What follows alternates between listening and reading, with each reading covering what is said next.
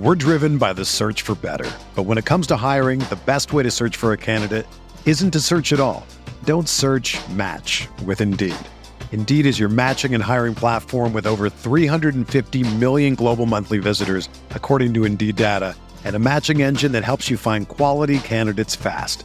Ditch the busy work. Use Indeed for scheduling, screening, and messaging so you can connect with candidates faster. Leveraging over 140 million qualifications and preferences every day, Indeed's matching engine is constantly learning from your preferences, so the more you use Indeed, the better it gets. Join more than 3.5 million businesses worldwide that use Indeed to hire great talent fast. And listeners of this show will get a $75 sponsored job credit to get your jobs more visibility at Indeed.com slash BlueWire.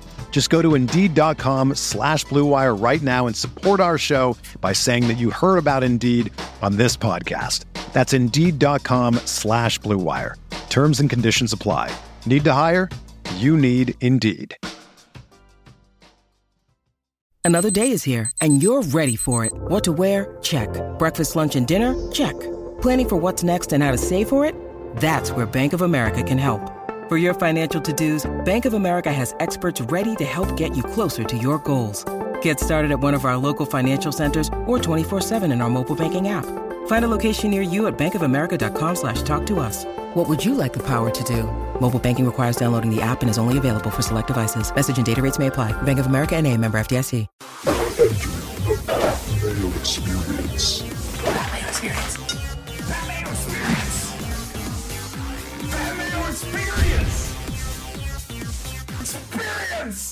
Welcome to the Pat Mayo Experience presented by DraftKings. Audio only today, no video, even if you're watching on YouTube. But don't be afraid to smash the like button to the episode and subscribe to Mayo Media Network. Plus, there's an audio giveaway for anyone who wants to jump on the Pat Mayo Experience Apple Podcast feed. You leave a five star review, you say something nice about the show, you leave your Twitter handle or your email address, and you're in the draw for a hundred American dollars, which will be given away on Monday's Pat Mayo Experience with Jeff Feinberg. So tune in then to see if you won after you leave the five star review and follow everything that goes along with it. Like I said, like the episode, subscribe to the channel, and let's just get into it because Davis Mattek is joining me from the Takecast today to explain a bunch of things I don't quite understand. Uh, and here's the fun part: I, Davis, I can't really push back on you on a lot of this stuff, so you need to be accountable for what's real and what's not with what you say.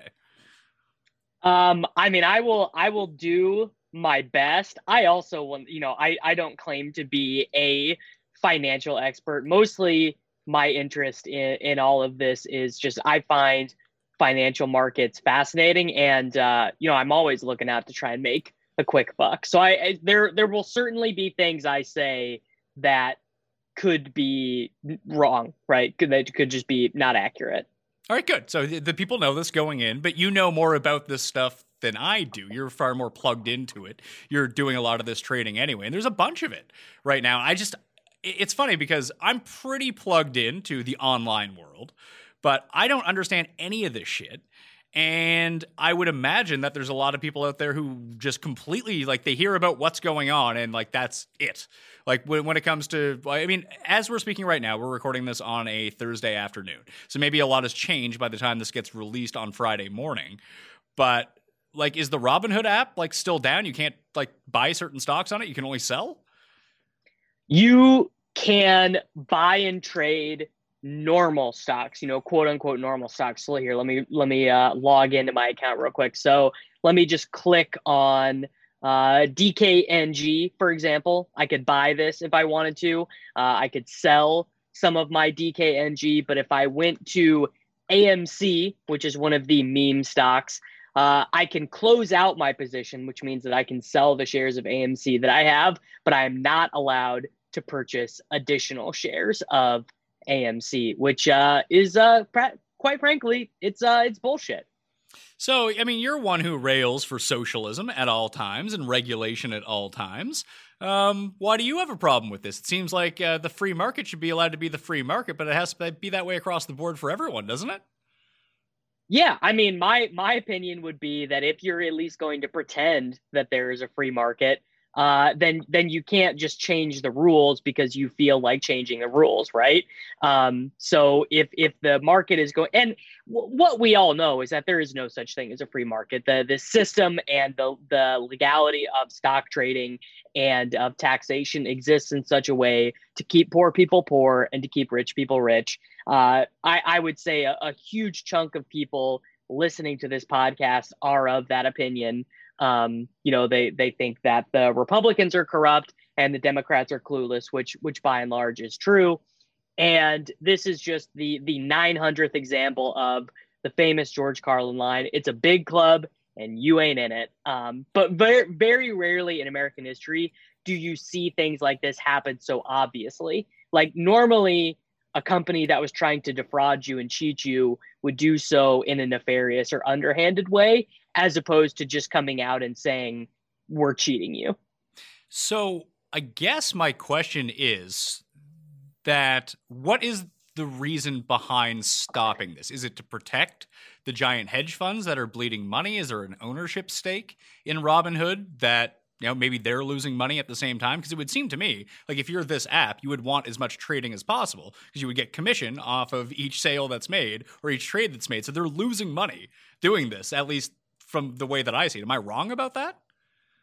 Well, so Robinhood does not charge commissions for trades, right? So, so the the entire thesis behind Robinhood was uh, we will offer you free trading so that we can sell your information to institutional investors, right? They they they sell uh, retail investment information to all these different um, larger firms more specifically, in the case of Robinhood, a large investment firm named Citadel either owns part or has a relationship with the Robinhood founders. This investment firm, Citadel, was getting absolutely wrecked on GameStop shorts, which is, and I believe AMC shorts, though I think that is a little bit less clear at this point. But essentially, they the the people who were funding or having a financial relationship with Robinhood were just saying you need to reverse this or else you know we are going to get absolutely crushed and the people at Robinhood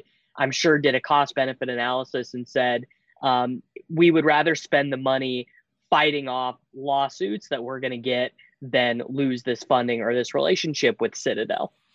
This has to be good news for cryptocurrency, right?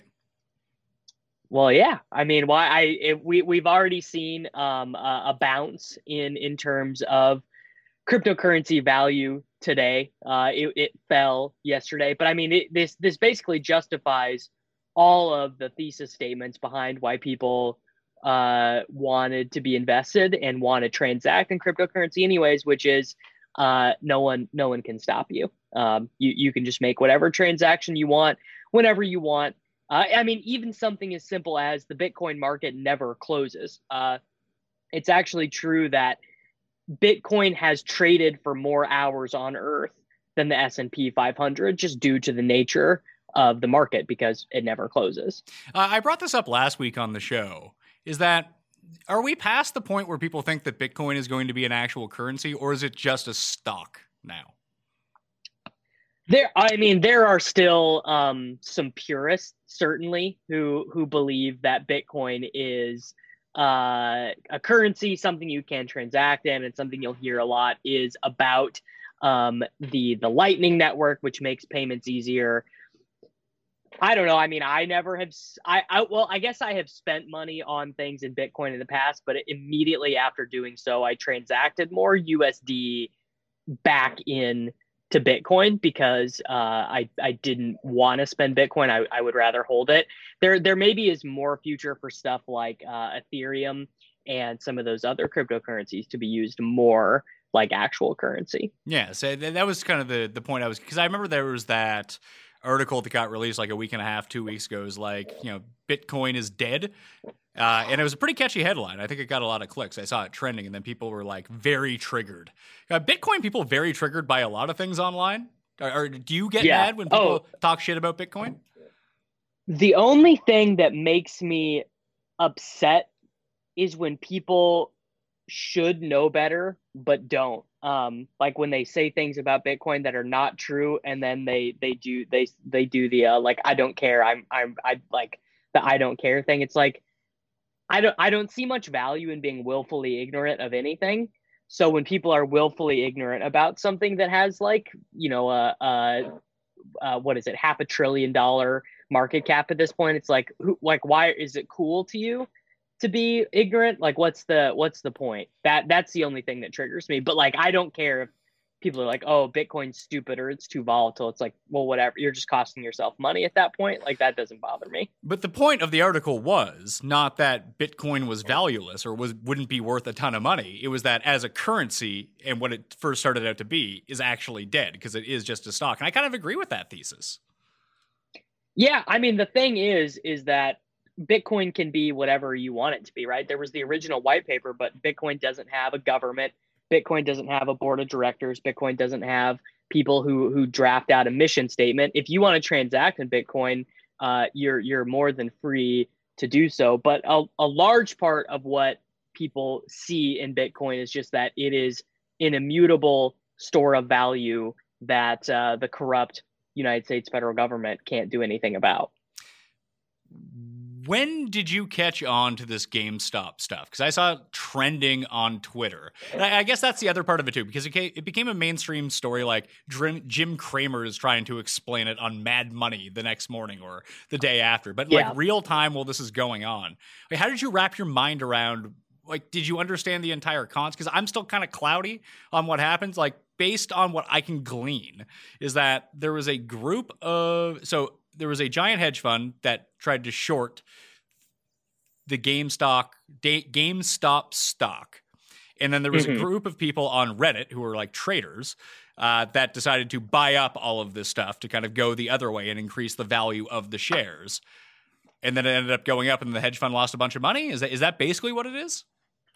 Well, do you know you know what a short is, right? Like essentially a bet that a tr- that a stock will trade at a lower price in the future. I I understand the concept of shorting a stock. I don't understand in practice how that actually works. Like, do I need to watch the Big Short again? Like, should I be buying a Big Short somehow? Somehow try to monetize how much Netflix is going to make from people watching the Big Short this weekend?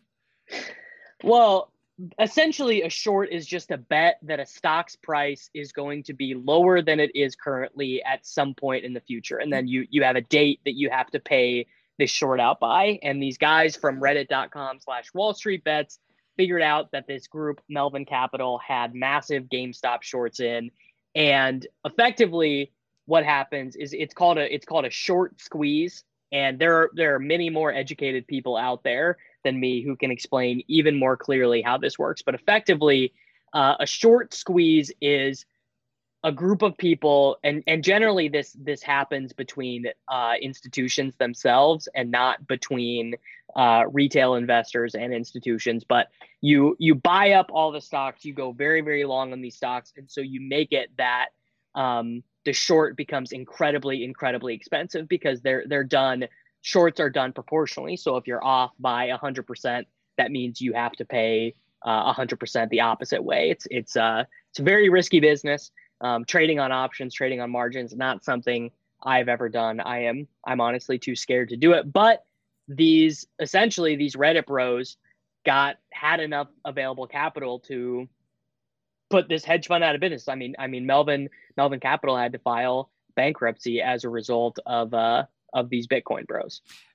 So as a part of that hedge fund, when we're talking about like hedge funds going out of business and losing billions and billions of dollars, it's not one person's money. It's not necessarily even one company's money. Like, aren't there regular people whose pension plans, retirement funds are all baked into this? Um, like I don't know like, about like, I don't know about this specific one. But like, isn't there a real you know cost? I mean? Yeah, but isn't there like a real cost to people who've been putting away for their retirement when stuff like this ends up happening? Isn't this essentially a lot like what happened in two thousand eight? Um, so that's kind of a hard question because a lot of the times the when you are invested in a large hedge fund like this, you don't necessarily get all of the dividends of their profit. It's like you you enter into an agreement with them that you are going to earn 5% on your money no matter what. And the benefit that they get out of that is that they can then use your money to turn whatever profits they may. Um, so, in many ways, this is kind of just a, a, retribution for you know how many dollars these large firms have taken out of the American economy over the years. Um, yeah, uh, so I so I I don't think that is true 100%. Now, do people get screwed in the sense of my 401k I've been I've been sitting there in ETFs for the last uh, 40 years and my ETFs cratered in value before I retired. Sure. Yeah, they they could get screwed that way.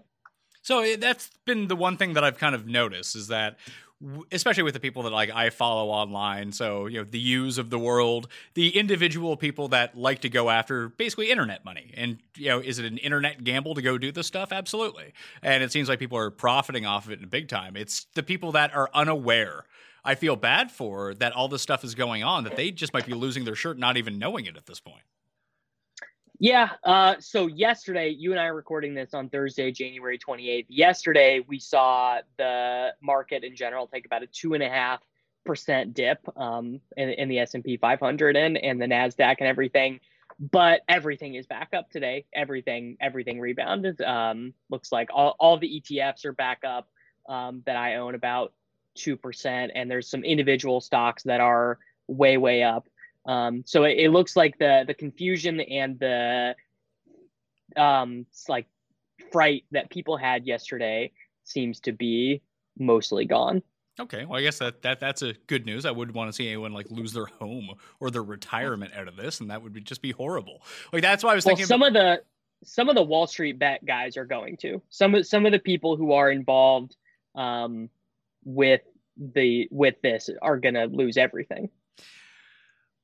I have less empathy for those people because this is their business and this is what they're trying to do. Sure. It would be the bystanders who, you know, were you know, reasonably, at least in their minds, trying to put away for their retirement or setting stuff aside, you know, trying to put it into a 5% growth year over year trying to thing, like taking a certain percentage of their paycheck every week, dumping it into investments so they can have something for the time that they retire. That you know, I would actually, I do feel bad if people are losing out that way. You know, the, the Wall Street guys, like, again, this is their business. They, they made their bet. It's like if I, if I bet on the Super Bowl and I bet $10,000 on the Chiefs to cover minus three and they win by two, you know, that's my fault. right. Yeah. And I mean, the the larger thing that people should be worried about is just the the general health of um, the American financial system because uh, it's not healthy. So that's uh that's not great for people who are putting five dollars, you know, putting five percent of their paychecks away. But those people are going to lose their shirts regardless of what the guys from Wall Street bets are doing if the if there is a, a market collapse. How you're in Kansas City, right? Or the the outskirts. I'm in of? St. Louis. You're in St. Louis. That's St. Right. Louis. I always forget that. Yeah, yeah.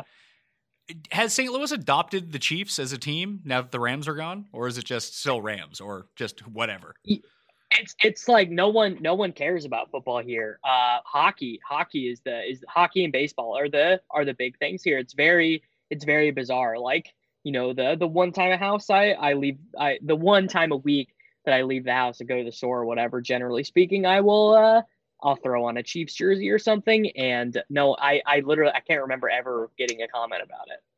Interesting.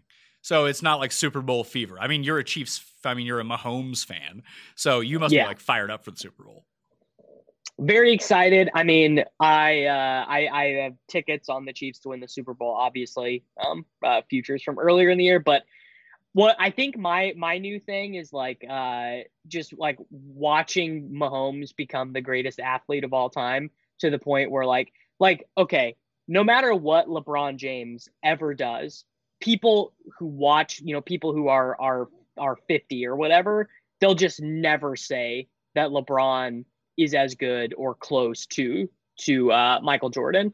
But I, I would like for Mahomes to be so dominant that the boomers have no choice and that they just have to say that he is the greatest football player of all time. And I, so I'm really enjoying that. Lo- losing to Brady is not going to help that case. Correct. If he loses to Brady, uh, which seems unlikely to me, uh, that will not help. You are you are hundred percent correct. Yeah, that that'd probably be bad news for that case because he would be the guy that he's chasing. Yeah, yeah. It's uh the tra- and and yeah. I mean, then the you know the head to head and everything. Yeah, that that will not be that will not be good. I I think the Chiefs are a very bad matchup for the Buccaneers. So back to the stocks for a second. Yeah, It- yeah. it- with Robinhood shutting down, I don't know where the pressure is coming from and why they, like you've said, they've done a cost benefit of this, uh, and it seems to be pissing a lot of people off who have gotten into this uh, in terms of actual trading. Like either yourself, I've just seen a lot of people right now. There was always sort of the protection to look out for, you know, the big Wall Street firms, but Mhm. with so many people diversifying and just independently rich internet rich people basically having basically galvanized behind this gleaned onto it that is there enough pressure from basically the non-gigantic firms from independent rich people who are either trading in cryptocurrency or buying these shares that there's enough pressure to you know maybe make some changes to this I, I think the problem is is they've already made their bed as it pertains to this like specific thing. So I, I think that let's say right now I log back into my Robinhood account and I am allowed to to buy um AMC or GameStop. Like my my relationship with um Robinhood is is done. Like I'm I'm not trading on their platform anymore. I'm I'm getting all of my stocks and my money off of there and I assume that that is the case with many people. Um, the the the great the the great line that is going around. I and I don't want to take credit for this because many other people have said it. But if if a product is free and it works and and you have money on that platform, uh, you are the product, not the not the consumer, which is true as it pertains to Robinhood. You know, our our data that was powering Robinhood is is I mean it's coming home to roost now essentially. what's the recourse for this like people are going to launch lawsuits but how is that They that won't win though. I mean, if they win, it's going to be like years from now, won't it? Like, isn't there? Shouldn't there be some sort of like SEC fine for this? Uh, I mean, the SEC is probably likely to side with the the corporate interests. I, I don't the the SEC very rarely is going to side with with the common man on something like this. All right, let's move off this because I mean, the, that's basically my general understanding. Thank you for explaining that a bit more to me, but at the same time, I still don't get it. Uh, of like, if you're not one of the first people in in pumping this stock up and buying it at the price, like who is buying GameStop at 300 bucks a share? I guess is my question. Like, they're the people who are going to get screwed, aren't they? Yeah, I mean it, and it did get up even higher. I think it did get up to even like four hundred dollars. But yeah, it's people who find out about it late, people who maybe don't understand exactly how uh you know finance and stock markets work. I mean, I saw some posts from these Reddit threads, um, you know, from folks being like, I've never bought a stock before, but I want to be involved in this. You know, uh, how do I make an account? How do I get verified? You know, so on and uh, and so forth. And I I am like you, I am worried that um it's going to be an uncomfortable ride for for those type of folks. Have you gotten into what is it, Top Shots yet? Yeah, I uh, I love Top Shots. I mean, it is it is sort of all of my interests uh, condensed into like one thing, like internet investing, blockchain, NBA, sports cards. Like it's I I uh, I think it's great. So, where is the actual value in these things? Is it in the blockchain part of it? Like, I, I can't understand how these are valuable whatsoever. Uh, what are you what are you are you talking about the store of value? Like where does where does No, like, I, let's say or- let, let's say I want to buy a Top Shots, and it's like five thousand bucks, and I buy it. Why is that worth five thousand dollars? Like, how in the hell is that worth five thousand dollars for something I can go look up on YouTube and watch? wha- why is um why is the Mona Lisa worth twenty million dollars? You just look at it. You, Sure, don't- you can't do anything with it. but it's you know that is a an original one of a kind painting and it's a very historical painting at this point so it's very very old But I could I can I can I can Google it. I'm looking at it right now. I'm looking at the a picture of the Mona Lisa as we speak. True, but you also very not very but, moving. But you are you are not looking at the original print of it, and it's the original print that is worth the value. What you have in buying like a highlight is something that's easily accessible, exactly the same everywhere. Yeah, I mean, my my thing would be I'm I'm super into digital scarcity in general. Um, like uh, not these non fungible tokens. I think they're fascinating, and I see just a very interesting market overall. Like I think this I think this is a a totally fascinating market, and I think that this specific product I think it's just going to exist for a long time. I, I think that um, they are i think they've done a, a great job with with the the product as it exists. Like it's just very it's very flashy. Uh it immediately holds your attention. Like it's just it's just really interesting to me. And the the value comes from the scarcity. The you know the value and you can you can see exactly where uh your your item originated. You can see its transaction history. You can see it on the blockchain if you want which i think is really cool I think you're going to have to explain this to me more. I still don't understand how this is any different than me just watching that clip on TV. Like, I, I would get it. And this is what I was talking through somewhat last week when I was trying to wrap my mind around it. Like, if ESPN had to come to you to license that clip, if they wanted to show it, that would be one thing. But they don't need to do that. So I don't understand what's original about what you've bought. What you, well, what you have bought is a unique moment that exists on the blockchain. And if it's if it's something that like I mean, I don't, do you own sports cards? Like any new sports card? I think I have a box of like old old school cards at my mom's place from like 30 years ago, but no, I'm not buying new sports cards. That, that's a Feinberg thing. And that also seems like a real internet money type of thing at the moment. Like it's, it's real hot. Yeah, I mean, it's I'm real not, hot I'm right not now. saying I'm not saying it's not I'm not saying it's not an internet money thing. I'm not saying it's not a fad. I'm just saying that to me personally, I think it's fascinating. Like I think it is super cool and it it totally has captured my imagination for the time being. But is that because now does the value to you come from it existing on the blockchain and you believe in blockchain technology or is it just like this is a really cool highlight? Like that's the part that I don't get. I think it's a really cool thing that I can tell someone about the website, they can use it, and they don't even really have to understand the concept of the blockchain to think it's cool and to use it. But to me, the fact that it's on the blockchain is awesome. And I just like I love like the mo like the moments I own, I think are I mean, some of them I, I am buying kind of as investments, but some of them that I own, like I just think that are really cool. And I like having the collection. But to me, I don't really get so much hung up on the idea of like physical versus digital. Like to me, it's it the those borders are so blurred anyway that it just doesn't really bother me. So essentially, it's like a digital card. Like the, the Yeah. people- with Feinberg buying every Herbert that's available, he could be doing the same thing digitally, buying every Herbert highlight if those existed. Uh, yeah, but the I wish the I wish the NFL had this. They would it would be like their most popular thing ever. But they it does not exist for the NFL as of yet. I'm curious to see if this stuff retains its value because it seems like right now, like the, the market is just buy, buy, buy, buy, buy. This is new. You know, you can throw in blockchain into it. You can throw the NBA, which is a very online sport to begin with. And it seems like you're getting all these investors and propping up this market. I'm very curious to see where this rests six months from now. Like if it's worth anything at all. It could be worth a hundred times what it's worth. It's just I to me, trying to understand it and how you've explained it to me, I don't I still don't quite understand where the value rests in this. Uh, well, just I mean, anything that someone is investing in online, you could just assume that the value rests in how scarce it is. Like that. That is just the the general idea.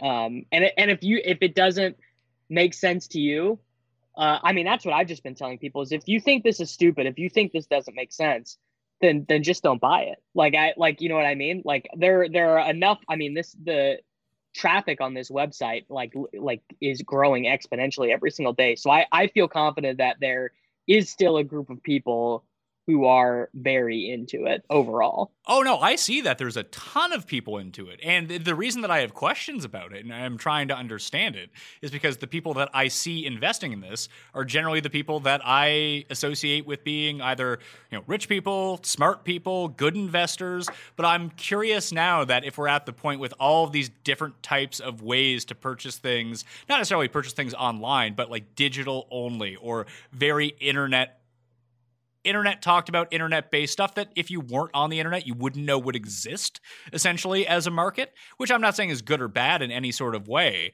is that are people just kind of scattershotting because they have a lot of money into all of these things and hopefully one of the 10 hits so in 10 years time like nine of the investments are going to be absolutely worthless but the goal would be that one of them is worth a lot of money and pays for everything times 10 like that's what i'm wondering right now is there one that's better than the other or does no one really know these markets are so volatile. We don't know where they're going to be, but these people have enough capital in general that they're okay with wasting it.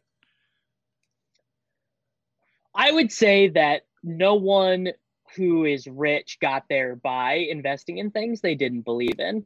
Um, so I would say I would say it is probably un, unlikely that you know rich people who are investing in top shots are doing so uh, frivolously. That doesn't mean they're not. That just would be that just would be my my guess uh, on the situation. But I, I, but I don't think it's necessarily dependent on one thing versus another thing in terms of what the product is. Like you said, this thing is blockchain based. So maybe someone is you know who's was big into Bitcoin, big into blockchain. That anything uses blockchain technology to verify that something is unique and real and secure. Is that anything that uses that technology, regardless of what the product is, that they might just buy shares of or try to get in on in case this is the one that explodes, regardless of whether this physical thing, the top shots, is actually going to be worth anything.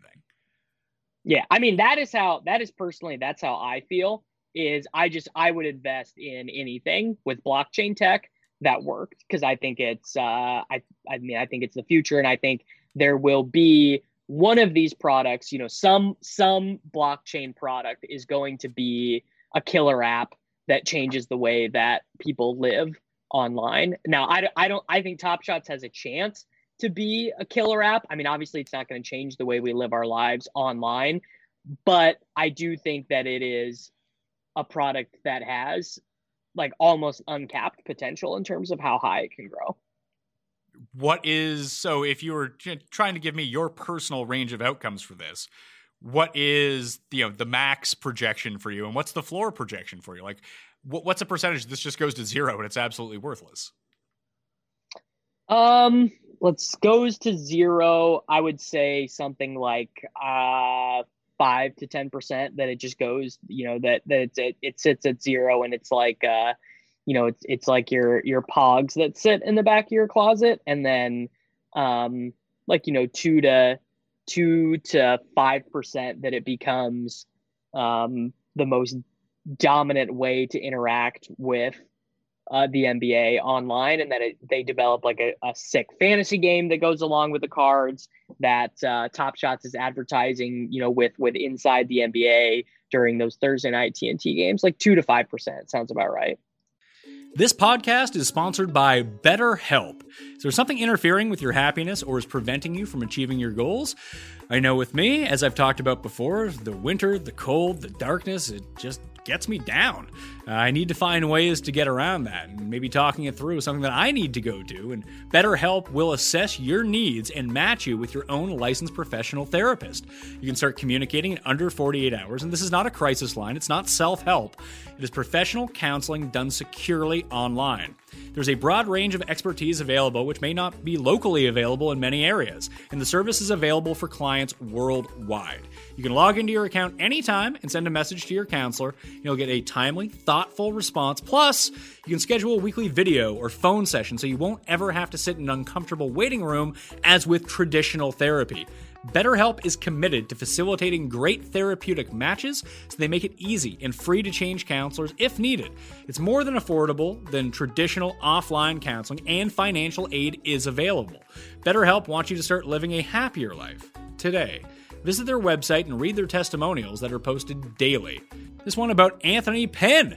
After counseling with Anthony Penn for two weeks, on issues concerning depression, stress, anxiety, relationship issues, family concerns, trauma, and abuse, grief, self esteem. He does a great job listening and giving me counsel. That's one of the reviews from Anthony Penn at BetterHelp. Visit betterhelp.com slash mayo. That's better H-E-L-P and join the over 1 million people who have taken charge of their mental health with the help of an experienced professional.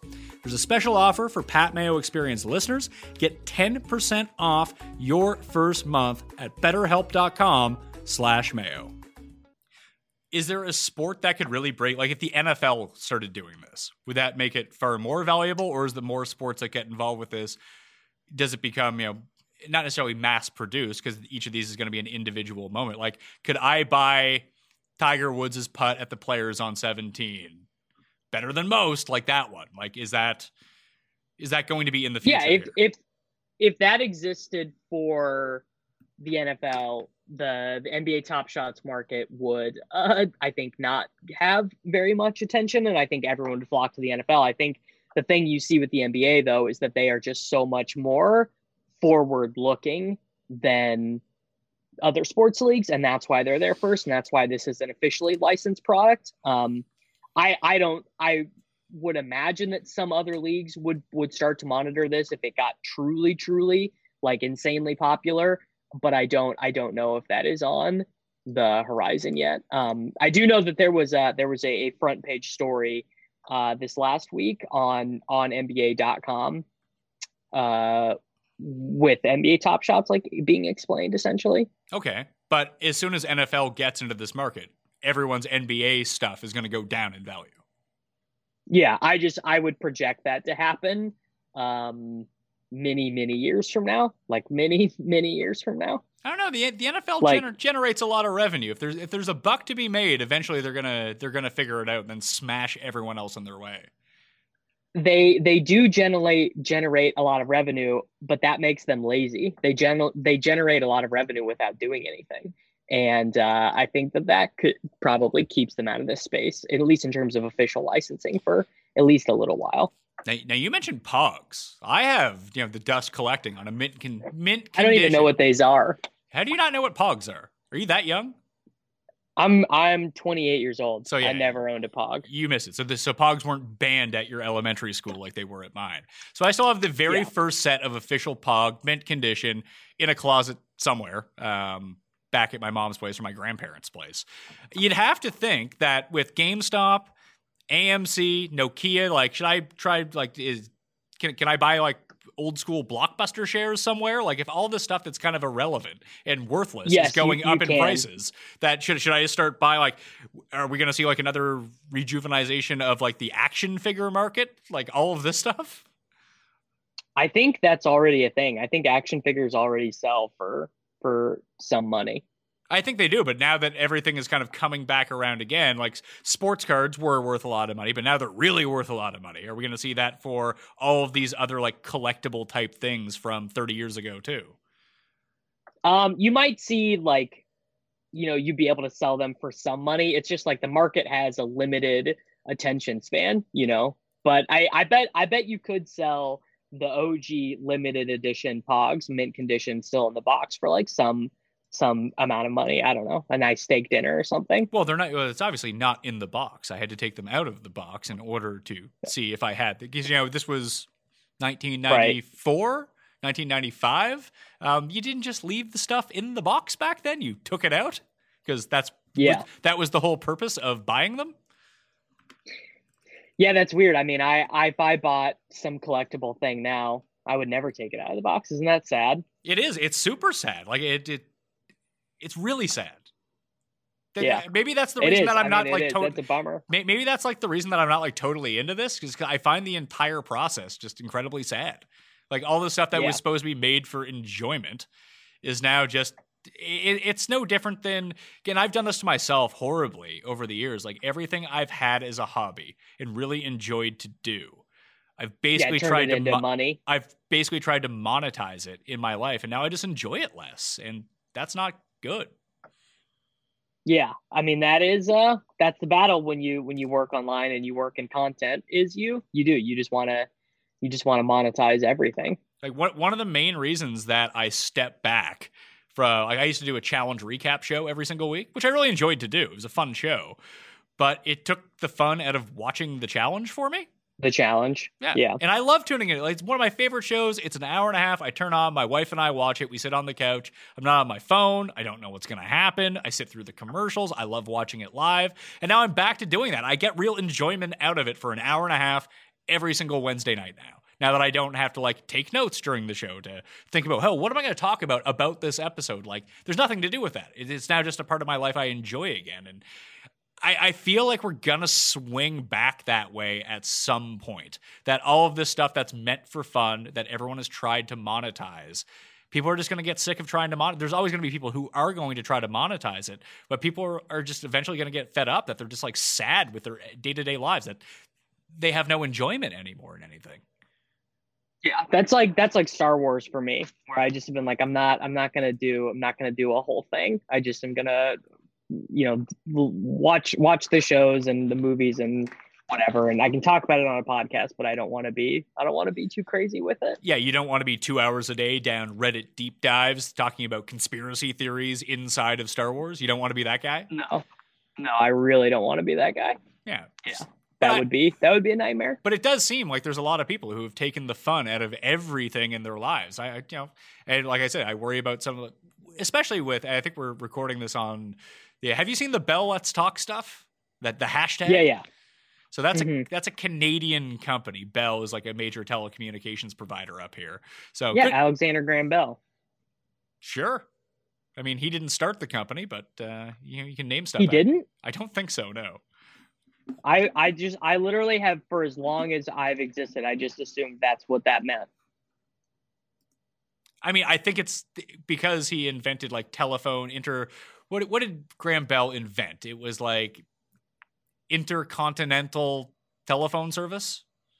I remember seeing the Canadian Heritage moment of him. Was it up on Signal Hill? Or was it? Yeah, I think it was up on Signal Hill, getting like the feed from England coming through. I think that's what it was. I'm no historian. Yeah. when it comes down to it. I'm no I- I- I- either. I think the company is just named after him, though. yeah, I mean, I assumed he was. I guess it doesn't really matter. I assumed he was the inventor. Well, when was this invented? Let's see. Well, Bell Media itself was founded in 2011, so that's when it became like a. So it's it's just it's just a it's just a kitschy title. it's it's not a terrible name. He he co-founded the American Telephone and Telegraph AT and T. Okay, so I'm just trying to see. Bell Canada Enterprises merged with CTV. It's, it's just a whole bunch of different stuff now, like entertainment and telecommunications properties all rolled into one company that's called Bell Media. Yeah. So did we get to the bottom of the case?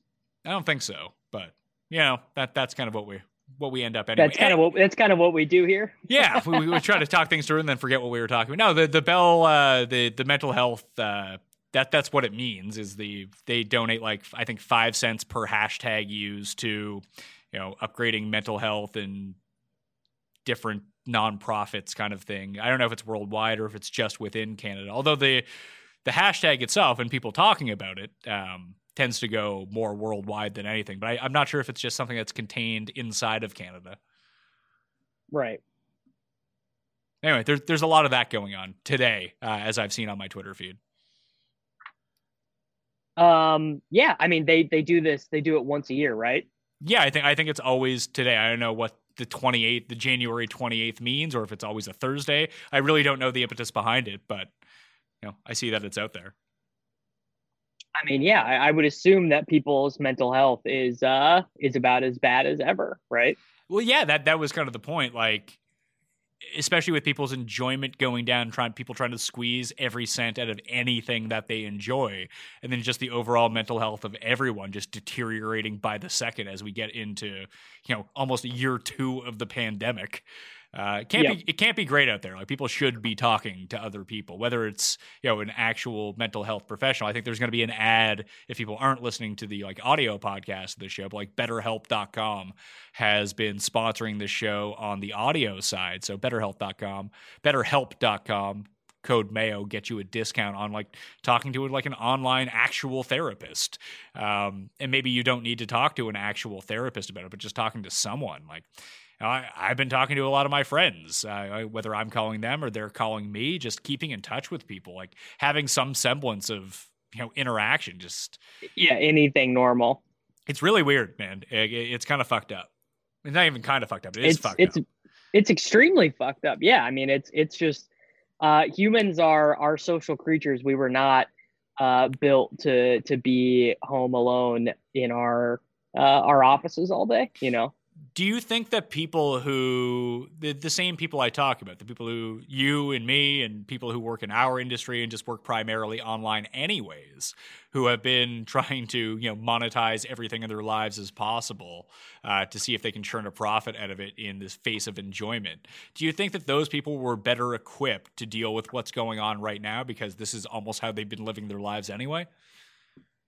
Well, yeah, of course. I mean, this is this uh this time frame in human history where people are are working from home and they're having to be more self-sufficient and everything like this is uh, a lot easier on people who were predis pr- uh, you know predisposed to behave that way anyway.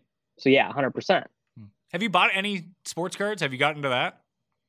yeah yeah. I, I i bought sports cards. Uh not not like a, a crazy amount of them but it was it was actually because uh i was buying these moments and i was like fuck these moments are expensive. They're so expensive and i could just i could go to i could i could just buy and buy and buy and never even get close to uh the the total amount of them that i want. And physical sports cards are much cheaper. Uh there's a greater variety. Obviously you can you can buy other you know other sports and stuff. So i it was it was born out of um it was born out of my my top shots experience How, how much do these digital moments cost? I actually have no idea. Well, it, it depends on uh, what type of digital moment. There, there are some that that sell for a buck. Uh, there are some that sell for a hundred thousand dollars. So it, it's just there. There's a there's a wide range. What's the? Is there like an average cost of like a decent one? Like, are we talking like five thousand bucks, ten thousand bucks per like good digital moment? Like, what what moment sold for hundred thousand dollars? Like the LeBron block down in the finals against the Warriors? It was uh, it was a LeBron dunk, um, uh, a serial number one one of twenty five. I don't I don't know if serial numbers are a thing in in regular card collecting as well. Um, so I would say I would say there are three different types of cards: uh, common, rares, and legendaries. Uh, the legendaries go for you know anywhere from five thousand to a hundred thousand dollars. The rares are anywhere from a hundred bucks to like fifteen thousand bucks, and then the commons are like one buck to like like a I think a LeBron, which is the best you can get. The LeBron commons go for about five thousand Wow. Okay. or five five five hundred. My bad. My bad. Five hundred. All right. So the sports cards that Yeah. you're buying, like, are you gravitating towards one sport in particular? I guess if you want to buy these NBA moments, you're probably not buying NBA sports cards. Well, I can I can look. I uh I I created an account on StarStock, which basically they just keep all the cards at a warehouse, so you don't have to uh buy have- them. You, you don't have to have them with you on person. That sounds like fun. Yeah. So I uh, I bought a bunch of prospect baseball cards, Oh. like guys who could be good baseball players in the future. Um, I bought some autographed NBA cards, uh, Luguentz Dort, Jaxson Hayes, Kendrick Nunn. Um, and I've been looking at a bunch of football cards, but have not purchased any yet. I'm going to try and buy a super expensive Jalen Hurts card uh, at some point. I can't imagine even baseball prospect cards at this point in the future being worth anything because people don't give a shit about baseball anymore. So people like uh, people in the grand sense don't give a shit, but card collectors do care about baseball just because baseball cards have been ingrained for so long. But I couldn't imagine for forever. But I Yeah. can't imagine that newer baseball cards, regardless of how rare they would end up being, like you're always going to have your outlier. But I would think that in terms of a growth market, that it's always going to be the old, old, old baseball cards that continue to press the prices through the roof, where the new ones just probably won't have as much value as NBA or NFL right now.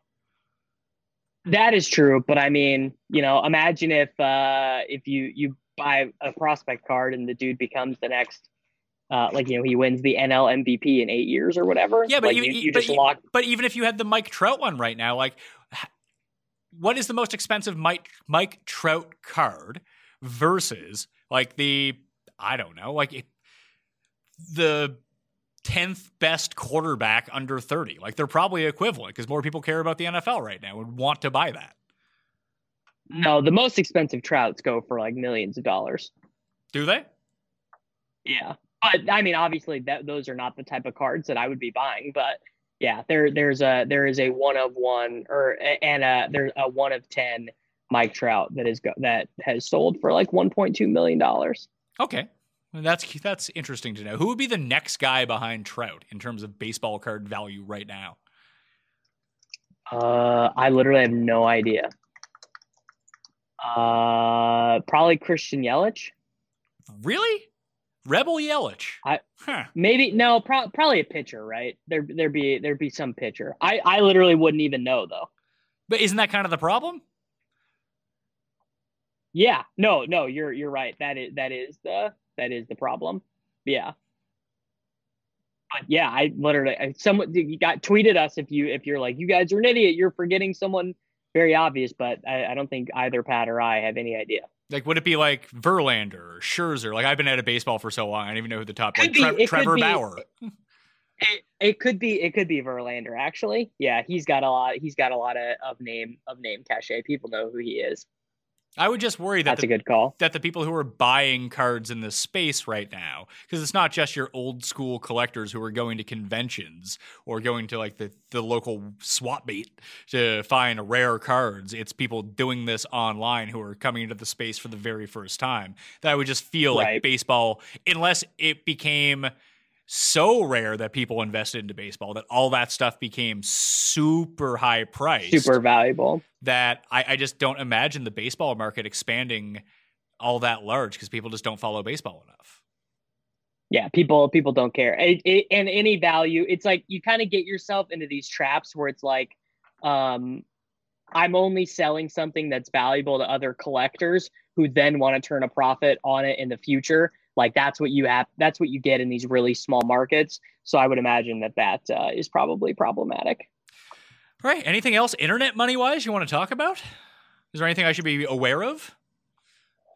Uh, no, I mean, I am interested to see if uh, if people do actually take their money off of Robinhood. I I am literally in the process of doing it as I am talking to you right now, and uh, it's it's annoying and it's slow. So, uh, yeah, I, I I'm curious if people actually have the wherewithal to stick through it. Do you think that they like what would be the optimal outcome for people that have bought, whether it's GameStop or AMC or whatever the next one that gets propped up? Like the more people that hold the money, the better it is for everyone, right? But if people start selling, it's going to go down.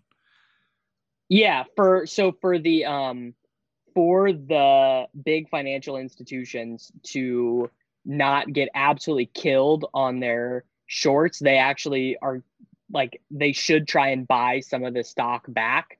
And you know, that's what they're doing right now. But obviously if you won't sell, right? If if uh we refuse if we refuse to sell, then uh, you know, what what can you do, right?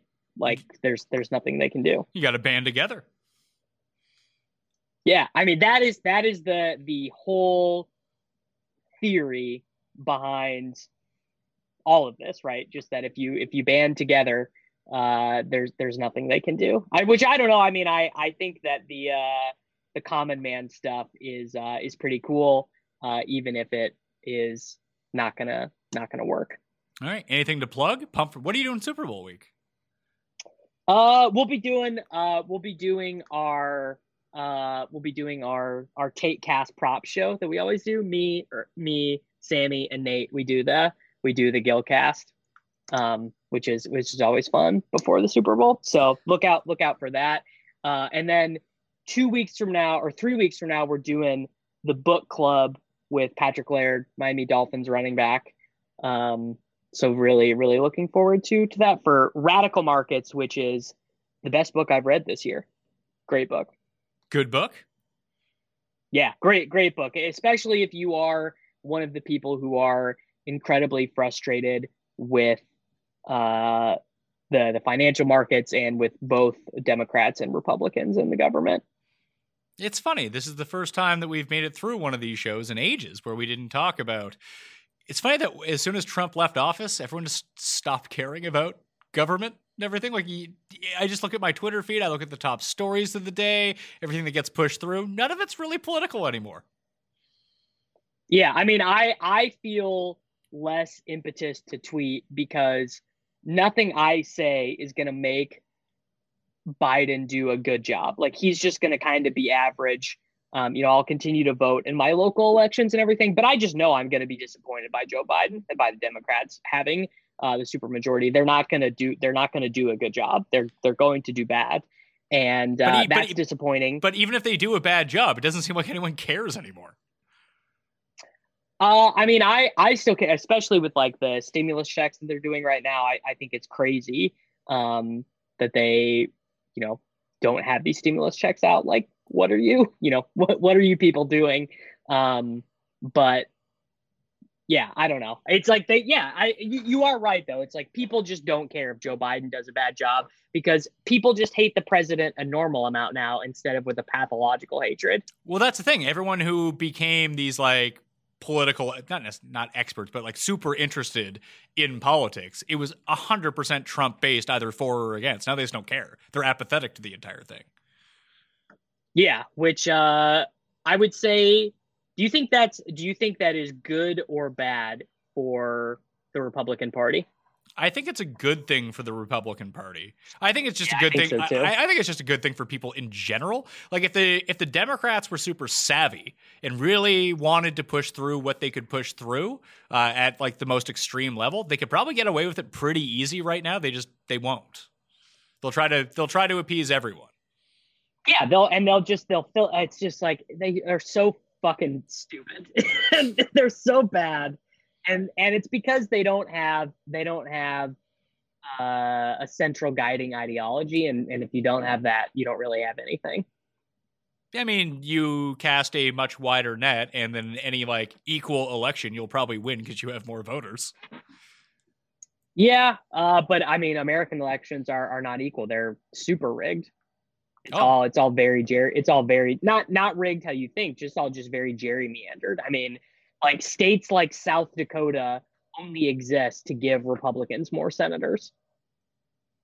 Was that that was the initial setup behind South Dakota? Was it? Yeah, well, there's no reason for there to be two Dakotas. it's that like 800,000 people live in the two Dakotas combined. It just so, but it exists to have more Republican senators. I see. I don't know if that's the case. I think you might be talking out of your ass with that one. No, that's that is legit. Uh, South, South Dakota. South Dakota. Mandarin. Yeah, but South Dakota became a state when? Well, I think back then it just was for for conservative gerrymandering. Uh, I'll, I'll also well I'll, I'll find you. I actually was just reading something about this this morning, and I'll go back and find it. Was it from a verifiable source, or was it from like left wing history? I don't follow any of those accounts. It was uh, I'm sure it, it was some it was some uh, it was some blue check though, obviously. Yeah, like uh, admitted to the Union November 2nd, 1889, the 40th state, South Dakota. So at the time, it wouldn't be, I guess conservative would be a much better way to say it because at the time. Yeah, I, I, sh- I shouldn't have said, I shouldn't have said Republican, just for there to be more conservative senators. And I mean, it would also, based on where it is in the country as well, you would just think that, I mean, that part of the country, the, you know, the upper Midwest just tends to go more conservative anyway, doesn't it? Like that entire region. Right. So, but why does there need to be two, two states for, for a very low number of people? I mean, I don't know. I, am thinking about like why isn't California split into eight different states? Why isn't New York split into four different states? Like I, I don't know the reasons all behind this, but I'm sure there's a reason. Yeah, I mean, I'm, I, yeah, but like assuming those reasons to be, I mean, what what is something you and I always say? Like people are just going to act in their own self interest. So so acting like uh, those are acting like the motives would not be ulterior seems foolish, right? Potentially so, but I'm very curious of like why the actual reason was. Uh, let's see. North and South Now, Dakota you- were you- admitted to the Union after after controversy over the location of the capital. The Dakota Territory was split into two, so that actually kind of makes sense. All right, I I got it. I found it. What, I found the Atlantic article. what- uh, so it's from the Atlantic. All right. So what is the thesis behind it? the thesis behind it is that uh, it was part of a broader GOP effort to gerrymander the Senate by admitting six thinly populated northwestern states in between 1880 and 1890. So, yeah, literally exactly what you said. The northwestern states were going to be conservative states regardless. So, they might as well get as many senators there as possible. Yeah, but uh, if that was the GOP type thing, wouldn't at that time wouldn't the GOP have been more of the left leaning party in the United States? Like, wasn't that still the party of Lincoln? Uh, late here.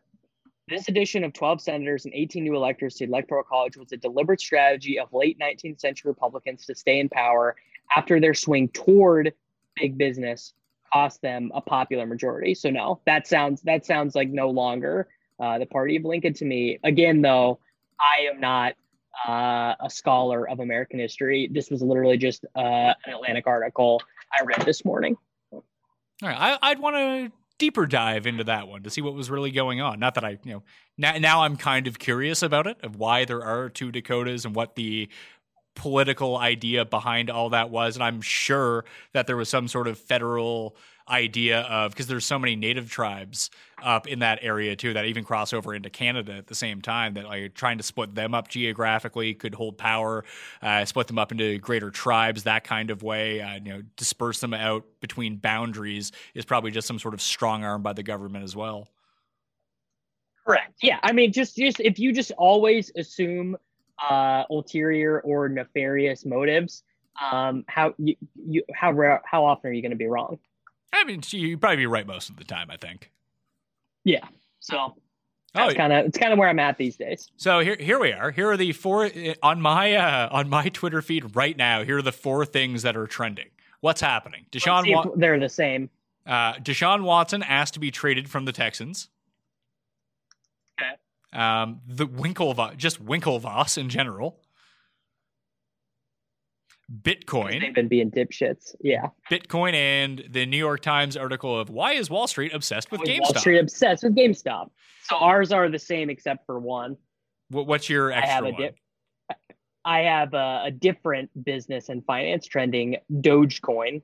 What the hell is Dogecoin? It's a it's a, a a meme, but it's another meme that Wall Street Bets is uh is pumping right now because they're banned from the stock market. do you think it would be wise to gl- like because you're going to hear about three or four of these coming up in the next week or so that this is the next stock that people are going to be pumping up They're like these irrelevant stocks uh, these brick and Yeah. mortar places that have no real currency in today's world um, that this is just going to trap a whole bunch of people into investing into really stupid things they're going to lose all their money.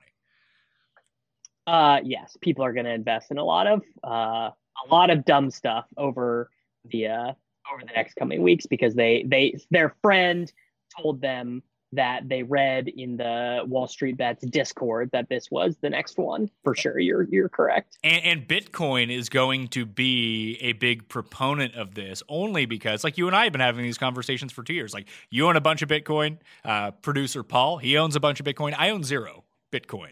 And now I feel really mm-hmm. stupid that I don't own Bitcoin after everyone was like, oh, you know, it went from 4,000 to 10,000. It's just like, no, it's going to keep going up. So, yeah, sure it is. Then it keeps going up. And now I'm left holding the bag, but I didn't want to invest into it only because I didn't quite understand it. I didn't want to invest in something I didn't understand. I don't understand why any of this stuff is going up realistically and how the influences are going into it. So I'm not going to own any shares of it. But I think that people who feel like they missed out with Bitcoin because their friend told them they, like two years ago, hey, you should invest in Bitcoin, uh, and then they didn't do it, are going to feel the need to get in because their friend is now telling them, oh, you got to invest in fucking, I don't know, like I said, like blockbuster stocks or something stupid like that. And then people are going to feel that, oh, I missed out the first time. They're going to have FOMO, get in. It's just not going to work out because that's usually how this stuff plays out.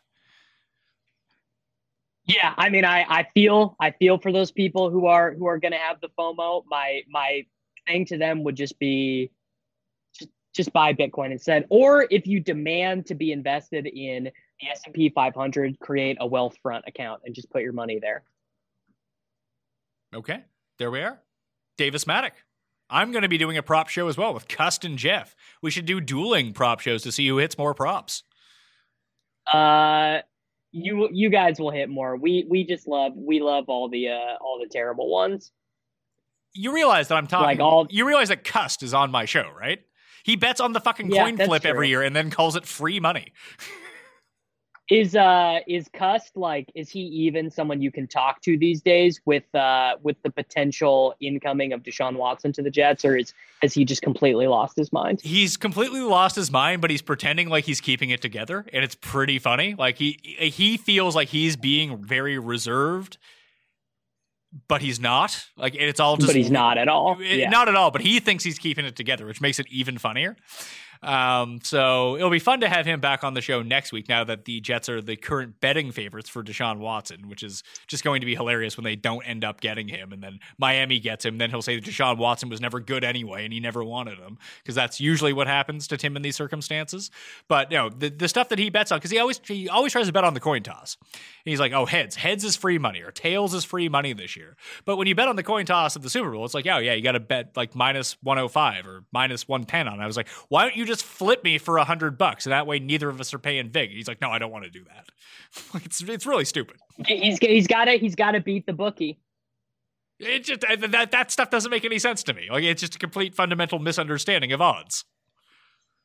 Well, that's kind of Tim's bet, though, right? That is his bit, but you'd think at some point he'd want to, you know, pay less vig. No, he he that like that's literally his entire bet. Yeah, I guess he should. he like if he if he ever started to understand basic things like that, he would be much less entertaining. He would. What if he got like? What if there was just a flip? Like we started football show next year, and all of a sudden, Cust was super sharp. I think people would hate it.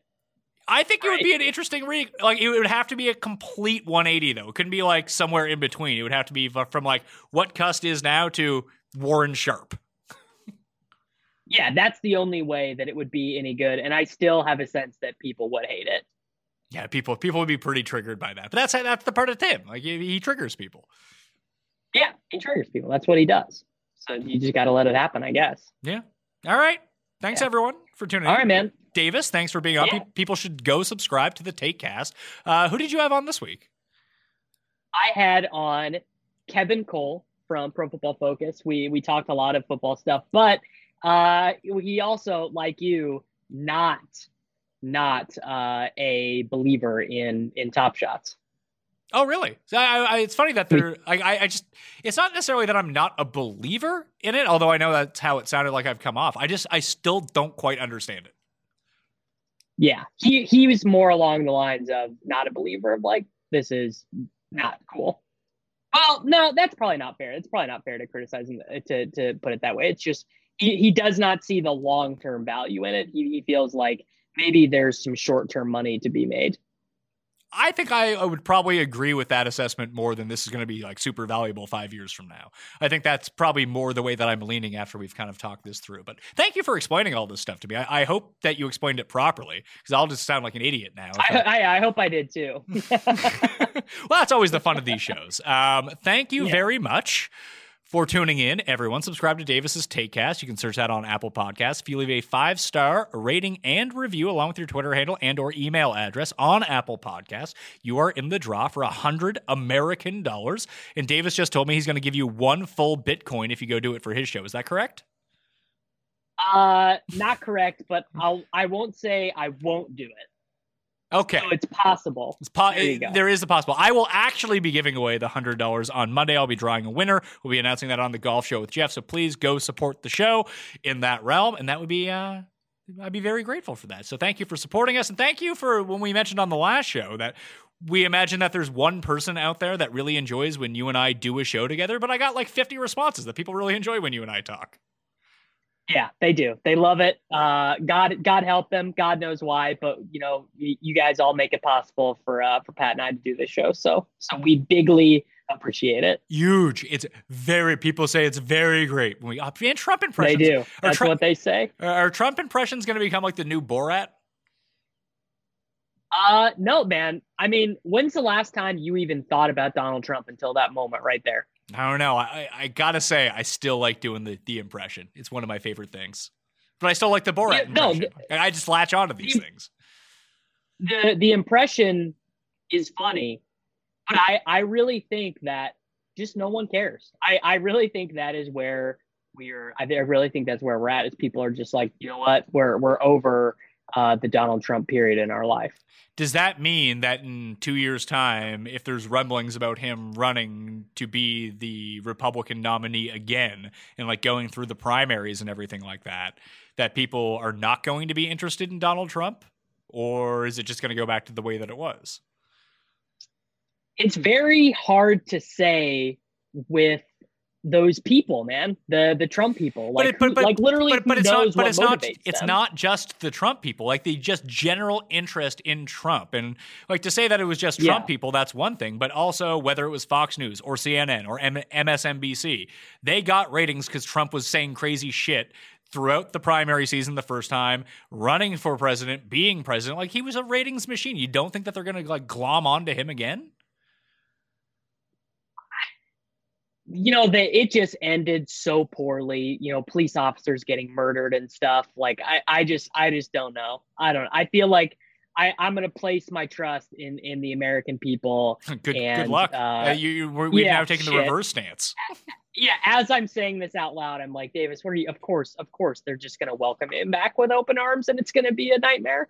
Oh, once they start printing money because the ad revenue is up and people are tuning in again after no one cares about Joe Biden, absolutely. yeah no you're you're you you couldn't be more correct he's gonna be welcomed back uh with open arms Yeah. Well, there's a fun That's note. There, there's a fun note to leave it on. Anyway, I'm Pat Mayo. You can follow me at the PME on Twitter. Subscribe to Mayo Media Network. Leave the rating and review, and I'll be back on Sunday with a first look for golf. And it's Super Bowl week. We got a ton of golf, waste management with limited fans, not a crazy amount of fans. So jam packed week on the show. Stay tuned. Mayo Experience! Experience!